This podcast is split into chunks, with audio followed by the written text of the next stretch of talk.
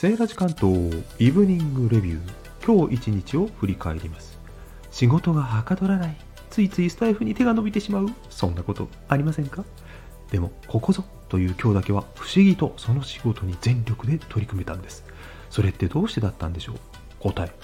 自分にしかできないことであり将来につながる極めて重要なことだったから。